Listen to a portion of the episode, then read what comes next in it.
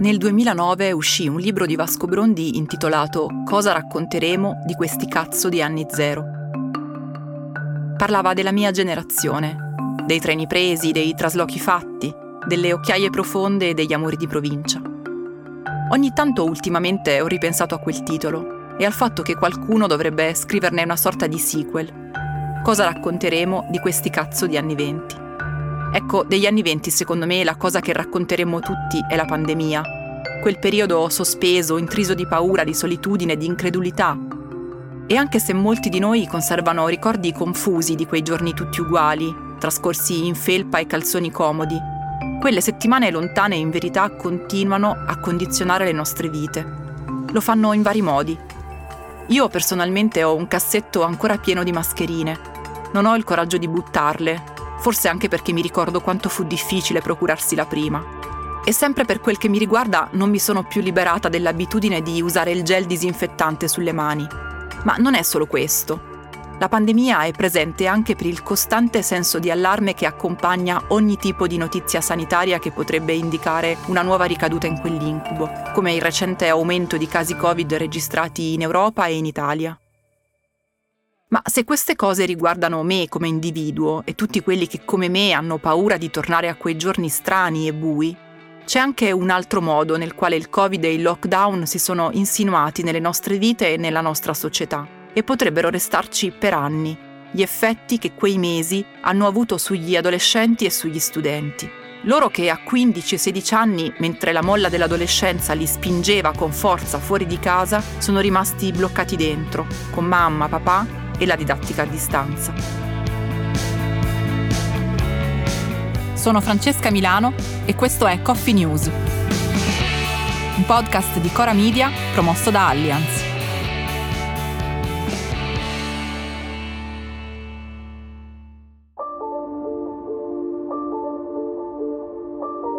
Anche se statisticamente i giovani e gli adolescenti nel 2020 erano i soggetti meno esposti ai pericoli sanitari dell'infezione da Covid, è anche vero che a loro è toccato il prezzo più alto dell'isolamento. Il trasferimento delle attività scolastiche online infatti non è stato sempre automatico ed efficace nello stesso modo per tutti. In alcuni casi ha funzionato tutto bene, in altri il trasloco alle aule virtuali è stato più complesso, soprattutto per ragioni di digital divide.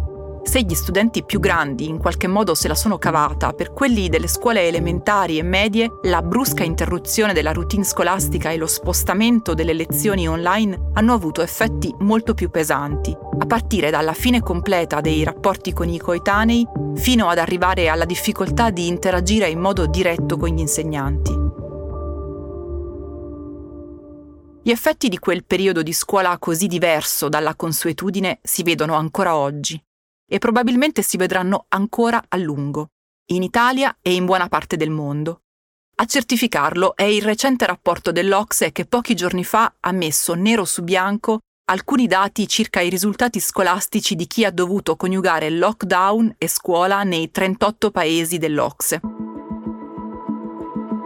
Secondo il report, il rendimento scolastico medio nei paesi presi in considerazione è sceso di 16 punti in matematica e di 11 in lettura. Per gli esperti che hanno redatto il rapporto significa che i ragazzi sono indietro di circa mezzo anno scolastico. I dati italiani, va detto, non sono peggiori di quelli medi degli altri paesi, anzi sono leggermente migliori. Il problema però non è tanto nel confronto con gli altri paesi, quanto con l'Italia stessa di appena 5 anni fa. Nel 2018, per esempio, in matematica, i test dei nostri studenti avevano ottenuto 15 punti in più. Le conseguenze di questa difficoltà non saranno semplici da recuperare, anzi probabilmente si trascineranno nei decenni a venire, come principale conseguenza della pandemia da Covid, che oltre ad aver ucciso molte persone ed aver gettato nel lutto molte altre, ha anche deciso di incidere su parte del nostro futuro. Coffee News è un podcast di Cora News prodotto da Cora Media e promosso da Allianz.